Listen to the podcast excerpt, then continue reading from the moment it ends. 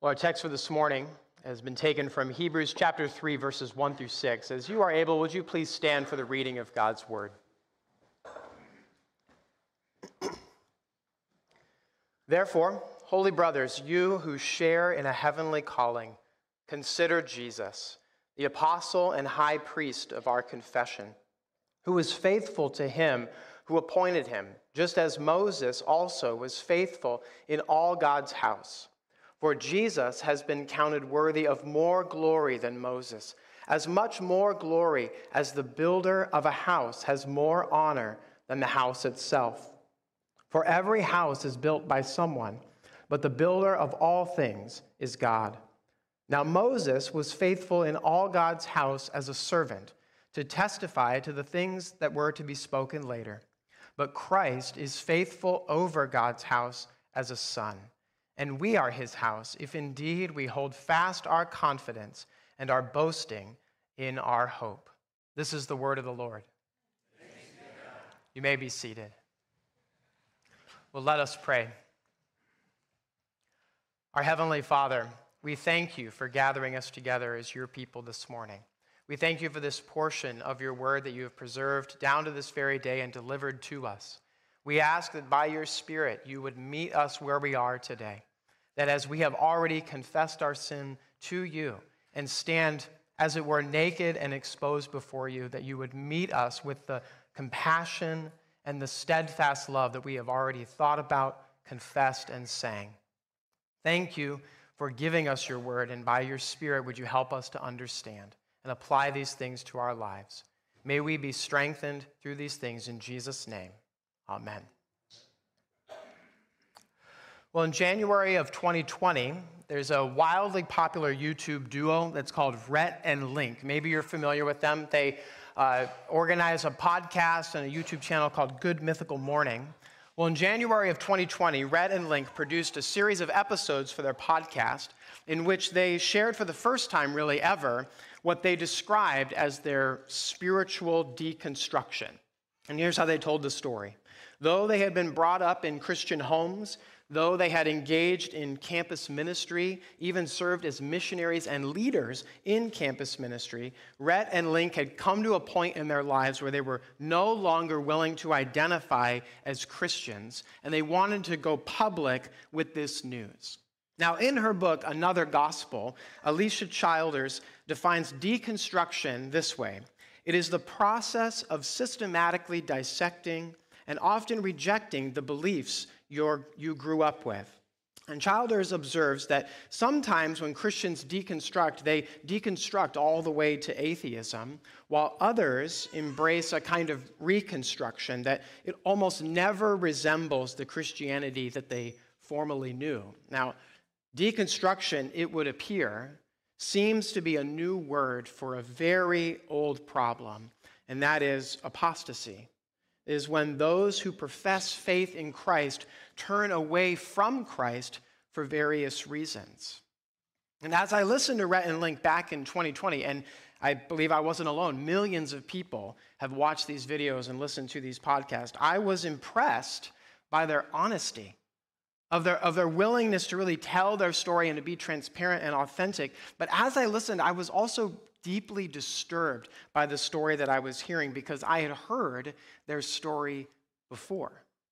I had heard their story on YouTube or in a podcast. I had heard the same kind of story across the table from friends of mine, from fellow church members, even from loved ones. And, and maybe you've had these same kinds of conversations with others or even yourself.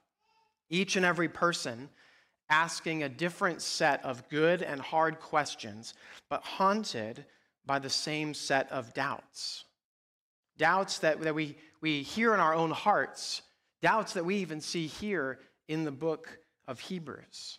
As you guys will remember, the, the book of Hebrews, it's first delivered to these Jewish Christians living outside of Rome who were experiencing real persecution. Because of following Jesus, these Christians had been disowned by their families.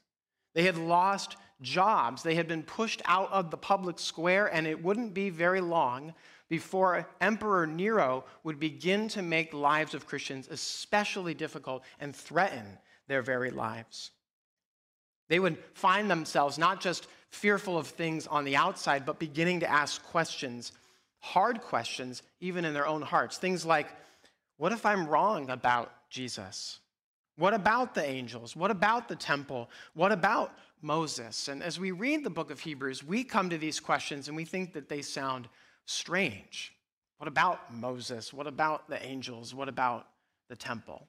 But for these people, their questions were just as important and personal to them as our questions and doubts are to us. What do we do with these questions? What are we supposed to do with these doubts that we have? And I think, honestly, what we tend to do is that when we find ourselves in this situation, we tend to keep them to ourselves, or at least maybe our Google search history. We assume that good Christians don't experience doubt. We wrongly believe that these kinds of questions aren't welcome in a church community. But this could not be further from the truth. In fact, in our passage this morning in Hebrews, what we find is not that God tells us just ignore your questions, just repress your doubts. No, no. We see God coming to us in the person of Jesus saying, Your questions and your doubts are an invitation to deeper study of the truth about Jesus. I want you to notice in verse 1 that the only command that we have in this entire passage, the author of Hebrews says, Holy brothers, you who share in a heavenly calling, consider Jesus.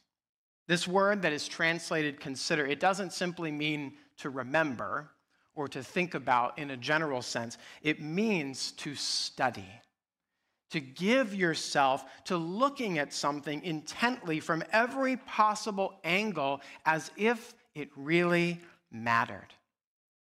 This is how the author of Hebrews and how the Lord calls us to address our questions and our doubts. But before we can turn our eyes clearly to Jesus himself, which we'll do in just a moment here. The author of Hebrews begins by saying, in order to do this well, we have to first address our own assumptions about our lives, about our culture, and about our questions. This is why in verse 2, we see that the author of Hebrews here isn't just simply talking about Christ, but comparing Christ to the very question that these Christians were asking, namely, Moses. I want you to notice the interaction between verses 1 and verse 2. He says, Therefore, holy brothers, you who share in a heavenly calling, consider Jesus, the apostle and the high priest of our confession, who was faithful to him who appointed him, just as Moses also was faithful in all of God's house. Now, let, us take a moment and meet these Christians in the first century where they are. And I think it's safe to say, it might be a pretty obvious observation to you guys, that Moses is a pretty important person to the Jewish people, right? And this makes sense, right? If we, if we spend any time in the Old Testament, we know that Moses was the man that God used to deliver his people out of slavery. He was the man that God used to deliver God's law to his people and his covenant to God's people at Mount Sinai. And he was even the person that God used to lead his people right up to the edge of the promised land. Now, the story goes on, but you can imagine that Moses, as this character in Scripture, is very, very significant. But what is important for us to understand is that how, however much important Moses is to the Old Testament, which we'll talk about here in just a moment, to really understand the place of Moses in the mind of the first century, we don't actually need to know more about the Old Testament. We need to know more about the Pharisees and their influence on the Jews in the first century. So you're familiar with, with who the Pharisees are if you've read the Gospels. Jesus interacts with them pretty regularly. He calls them out for their hypocrisy, he confronts them in their teaching. But, but who are these people? The Pharisees are these religious leaders, and they didn't form kind of right when Jesus was on the scene. They had formed 200, almost 200 years before Jesus was born. Now, their goal, this group called the Pharisees, was to provide religious purity and religious stability to the nation of Israel. And here's what they taught they taught that the coming of the Messiah would be a military leader. And that this military leader, this king, would come to conquer Israel's foreign oppressors. And in the first century, that would have been clearly understood as Rome. And that the Pharisees taught that when the Messiah came, not only would he destroy Israel's oppressors, but he would save, and here's the operative word here faithful Israel, namely those who kept the law of Moses. And so for the Pharisees, this clearly placed the keeping of the law right at the heart of their teaching.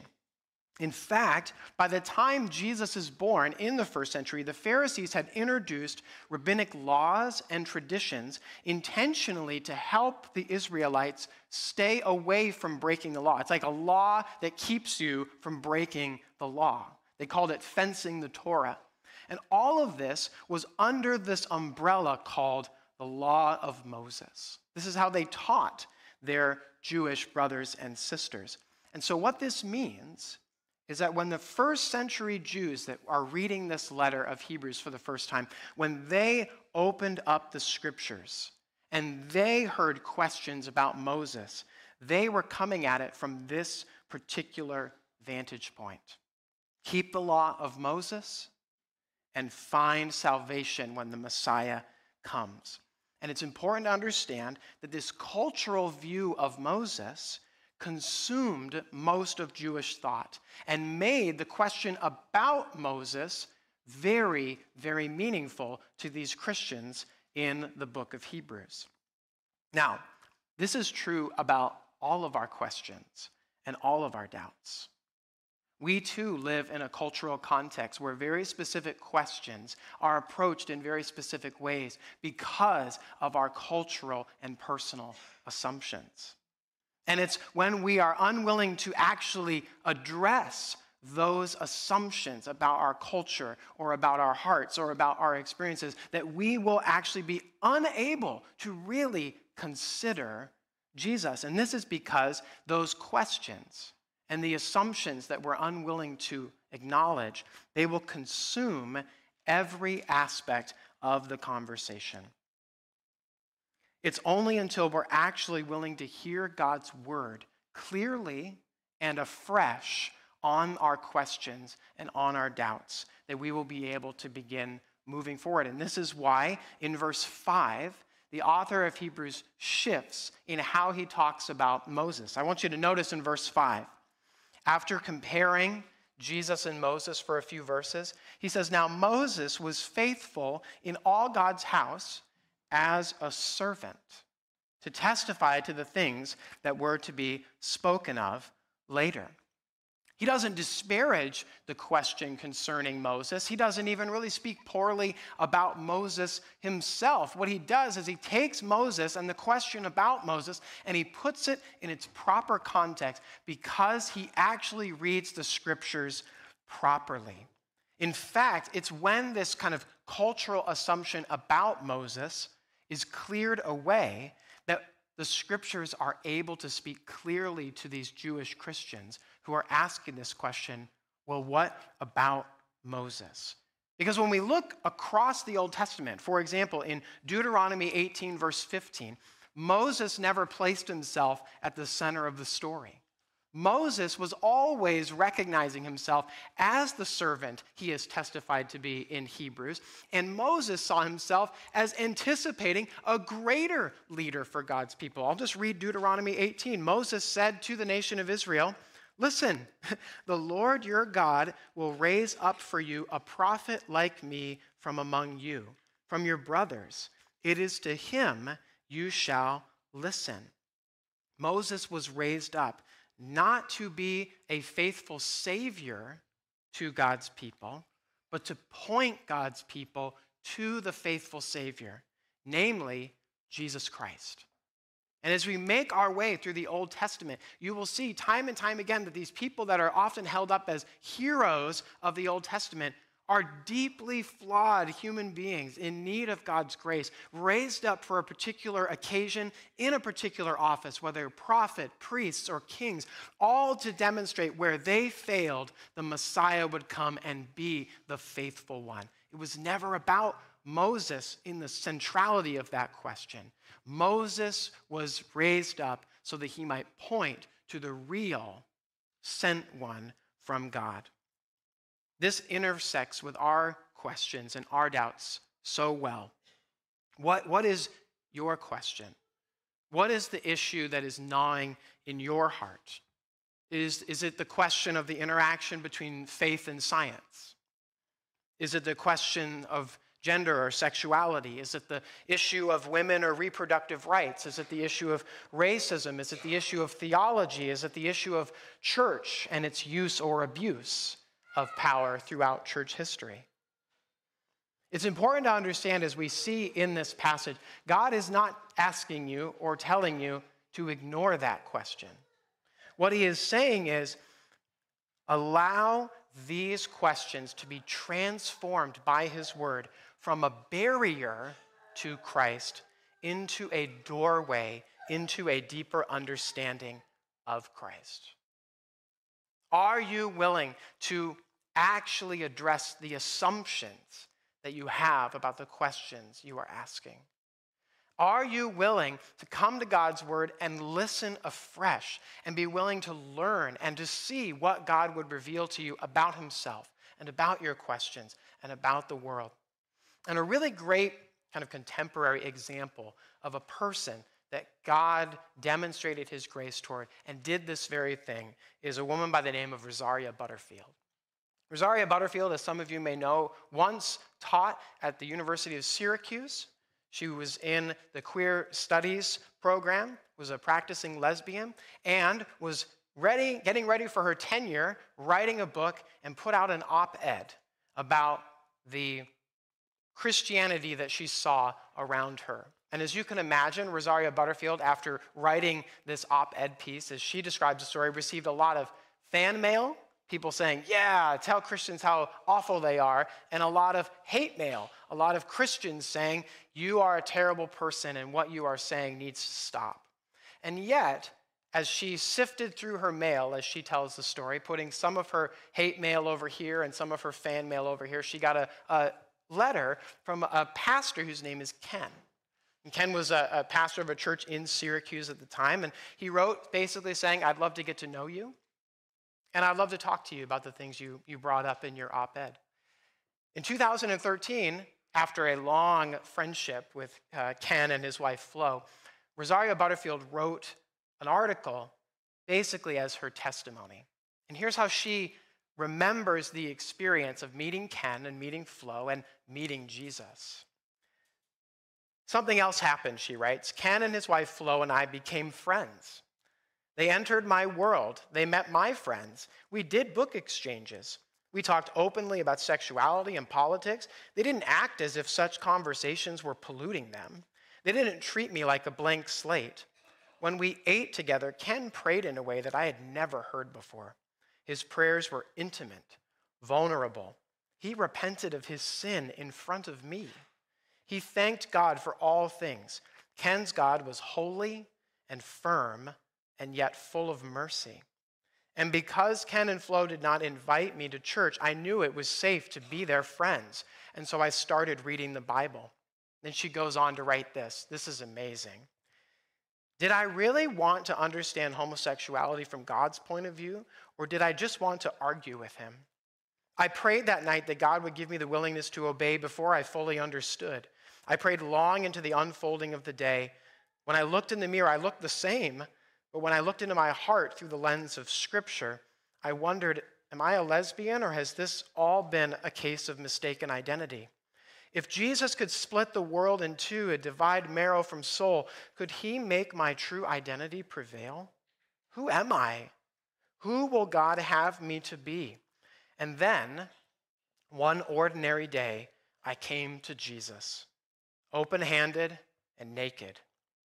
In this war of worldviews, Ken was there, Flo was there, the church that had been praying for me for years was there. There, Jesus triumphed. I encourage you to find this article of Rosaria Butterfield's on Christianity Today. Her testimony is quite remarkable and full of encouraging things. But what we see in this testimony was Rosaria Butterfield, through genuine, open hearted, open hearted relationships with Christians, she met Jesus. She heard the scriptures clearly as within that relationship she had the space to do so. Rosaria Butterfield started considering Jesus, and in the midst of studying Jesus alongside these Christians, the Lord worked in her heart. This is where the author of Hebrews goes next, as he encourages his brothers and sisters to consider Moses and his comparison to Jesus. He then lays out for us all these things about Jesus that we too must study as we come to our questions and our doubts. Notice in verse 1 how he describes Jesus. He says, Therefore, holy brothers, you who share in a heavenly calling, consider Jesus the apostle and high priest of our confession. The first thing that he identifies about Jesus in this passage is he calls Jesus the apostle. Now, the word apostle, it simply means one who is sent. It's, it's the idea of an official person that's being sent on behalf of another person to speak or to act on their behalf. And so when we, when we look throughout the New Testament and we see people like the Apostle Paul or the Apostle Peter, what we're saying is that these people have been set apart, they have been raised up as official people to represent Jesus in the first century as the apostles. And what we see here is that Jesus is being described with that exact same word the apostle. He's being described as the sent one. The, the, the, the, sense here is that Jesus is the chief official representative of God Himself to us. This is what we see actually in chapter one of Hebrews, where the, the word apostle is not used to describe kind of the activity that's going on. But in the beginning chapter, it says, Long ago, at many times and in many ways, God spoke to our fathers by the prophets, these official spokesmen on behalf of God. But in these last days, he has spoken to us by his Son, whom he appointed, the heir of all things, through whom also he created the world. This is what it means that Jesus is the apostle, the sent one. But what I think is maybe important for us to consider is that while we may see this in the book of Hebrews, is it worth considering whether Jesus identified himself as this kind of person when he was in his earthly ministry? And in fact, he actually does identify himself as the one uniquely, holistically sent from God. Think of the high priestly prayer in John 17, verse 18, when as he is praying to the Father, it is chronicled that he says, As you, Heavenly Father, sent me into the world, so I have sent them into the world. Jesus, as we consider him, we need to meet him on his own terms. He claims to be the sent one from God himself. But the author of Hebrews goes on and says, as you consider Jesus, consider not only that he is the sent one, from God. He is also the high priest. And we're going to spend a lot more time talking about what it means for Jesus to be the high priest in the coming chapters. But to understand this idea of the high priest, we go to Leviticus. Chapter 16, especially, when we look at the Day of Atonement, where once a year God's people would be represented by the high priest who would go into the Holy of Holies, where God Himself dwelled, to make a sacrifice for His own sin, so that He might be purified and enabled to make sacrifice for the sins of God's people. And the whole purpose of that was so that a holy God could live with an unholy people by means of sacrifice and by means of purifying. That as the high priest who was qualified to do so and appointed to do so, sacrificed on behalf of the people, the people were cleansed of their sin and they could dwell with God. And more importantly, God could dwell with them. The author of Hebrews, as we'll look at much more as we continue to go on in this book, says Jesus is not only the sent one of God, he is also the high priest. Over and above any of the high priests that we see in the Old Testament, Jesus is the fulfillment of this. But does Jesus say this about himself? Does Jesus identify himself as the high priest? And I, I, believe that he does. I believe he demonstrates this when we look in passages like Luke 22. That as he is instituting the Lord's Supper and saying, This is the new covenant in my blood, and we will look at these things as we come to the Lord's table in just a moment. But it's when Christ is instituting the Lord's Supper that he presents himself as not just the lamb that will be slain, but as the one who will be offering these things on behalf of God's people. Jesus is the sent one from God. He is the high priest, but both of these identities as prophet, priest, or king, which we don't necessarily see fleshed out in this passage, all center on the most important identity of Jesus. Namely, he is not a servant of God in the Moses sense of the word. He is God's son himself. I want you to go back to verses 5 and 6 and notice this. Now, Moses was faithful in all of God's house as a servant to testify to the things that were to be spoken later. But Christ is faithful over God's house as a son. You know, at various points uh, in my Christian life, I've heard people ask the question, you know, if God really wanted me to know that he existed, or if God really wanted us to know that Jesus is his son, why doesn't he just write it in the sky or just make it audible for everyone to hear? And at some level, there's a, like a theological or philosophical way of approaching that. But another way is just to say, He did. He did it twice, actually. I'll just tell you about one of them.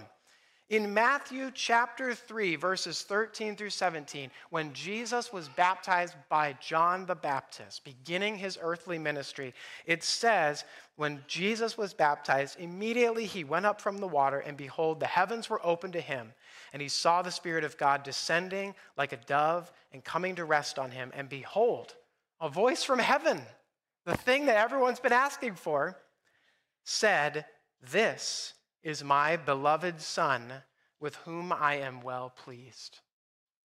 We see this claim that Jesus is the Son of God present in the life of Jesus himself. In fact, this same message is echoed later at the Transfiguration. And when God speaks there, he says, This is my Son, listen to him. Not just to Moses, not just to Elijah, not just to the other heroes of the Old Testament. Listen to him. Which begs such an important question. We have all these doubts, all these questions, all these various things that we want to study. Have you considered Jesus? Have you considered studying the life and the person and the claims of Christ himself? Have you, are you willing to go to the Gospels fresh and say, Do I actually know who Jesus is and who Jesus claimed to be? Because invariably, when and if we do this, not only will you be actually being intellectually honest, you'll actually be putting yourself in a position where you can hear the word of God clearly. And when people have done this throughout history, even those who describe themselves as reluctant converts, see Jesus and come to Christ in ways that they could have never imagined. This is what happened to C.S. Lewis. C.S. Lewis grew up in the church, but turned away from Christ at some point. He was very much steeped in his atheism and very much interested in being a modern man in that sense of the word. And yet, when he found himself coming in relationship with Christians and asked to consider Jesus over and over and over again. He couldn't get away from it. He couldn't get away from what Jesus claimed about himself that he was the Son of God, the sent one, the high priest, the king. And so Lewis continued to think about these things, and the Lord used the Christians in his life and these thoughts that he was having about Jesus to make him alive to bring answers to his questions, but more importantly, salvation to his soul. And this is why in Mere Christianity, Lewis writes this I'm trying here to pre- prevent anyone from saying the really foolish thing that people often say about Jesus They say something like, I'm ready to accept Jesus as a great moral teacher, but I don't accept his claim to be God. That is the one thing we must not say. A man who was merely a man and said the sort of things Jesus said would not be a great moral teacher. He would either be a lunatic on the level with a man who says he is a poached egg, or he would be the devil of hell. You have to make your choice. Either this man was and is the Son of God, or he is a madman or something worse. You can't shut him up as a fool. You can spit at him uh, as a, and kill him as a demon, or you can fall at his feet and call him Lord and God.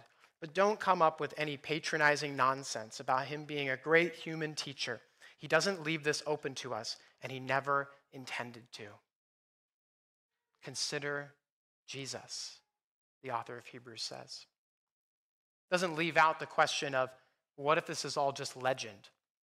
Let me recommend a book to you that's out in the lobby right now by F.F. F. Bruce. It's called Are the New Testament Documents Reliable? I encourage you to start there with your questions, to ask yourself is the New Testament actually a document worth considering reliable concerning Jesus? I'll give you the cliff notes, but I again encourage you to check the book out. In F.F. Bruce's summation and scholarly research, he demonstrates very convincingly that the gospel accounts are all based on true eyewitnesses, that they are all written very closely to the dates of the events themselves, namely Jesus' life, death, and resurrection from the dead. That there's plenty of manuscript evidence to prove that the accounts of the Gospels are the original accounts. And these things are even corroborated by extra biblical accounts. There is good reason to trust the New Testament. And the New Testament puts forward this question in high relief Are you willing to consider Jesus? Because it's when we do this that confidence and courage in our Christian lives begin to flow. Let me tend us back to the book of Hebrews here. I want you to notice here, as the author of Hebrews is making his way, considering Jesus, considering Moses, he also considers us. He says, Therefore, holy brothers, you who share in a heavenly calling, consider Jesus. And in verse 6, he says, We are his house, that which Christ is building, if indeed we hold fast our confidence and our boasting in our hope. Studying Christ, the author of Hebrews says, it will not deepen our doubts, it will deepen our confidence in our confession. This word confession here in the book of Hebrews, it means that which we say publicly. Just like Rhett and Link were willing to say, I'm no longer willing to be a Christian. This is the same idea of it will give us confidence to study Christ as he actually is in the Gospels. It will give us confidence to say out loud, I am with Jesus, and Jesus is with me we will see firsthand that Jesus truly is the Son of God. Not based on a feeling that we have about some general spirituality, but genuine facts of history that demonstrate Jesus is the apostle. He is the high priest of God. He is our prophet, priest, and king. And it's in that confidence of our confession that we will have courage in our calling as God's people. He says here, the author of Hebrews, we are God's house. And this word is being used kind of as a play on words to say, we are the place where God dwells now. Not in the temple in Jerusalem, but by the Spirit, his people constitute this new temple where God dwells. We see this all throughout the New Testament. But this word that's translated house, it also can be translated household. That we're not just simply a building that God is putting together, though we are that in a sense. We are the people whom God is gathering together by his Spirit through the confession of Christ, our King, our Savior. That God is constituting a spiritual family that transcends cultures, that transcends time, that transcends ethnicity, that transcends all of our questions and all of our doubts. Just as God has established a place for himself to dwell among us, he has given us a spiritual family. a spiritual family where it is safe to have questions and doubts. A spiritual family where Christ is exalted. And each and every week, this family comes together and says, Consider Jesus. Let's pray. Our Heavenly Father, we give you thanks and praise for the mercy and the grace that you have extended to us. We thank you for gathering us together as your people this morning to worship you and to hear your word. Help us in our hearts to bring our questions and our doubts to you honestly and genuinely, not to hide in the dark, but to expose ourselves to you so that we might experience your mercy and your grace in a way that we haven't before. I especially pray that you would help us to see the Lord Jesus clearer than we have so that our confession would be grounded and rooted in facts, grounded and rooted in certainty, and that our courage would be bolstered by the work of your Spirit. It's in Jesus' name that we thank you and praise you. Amen.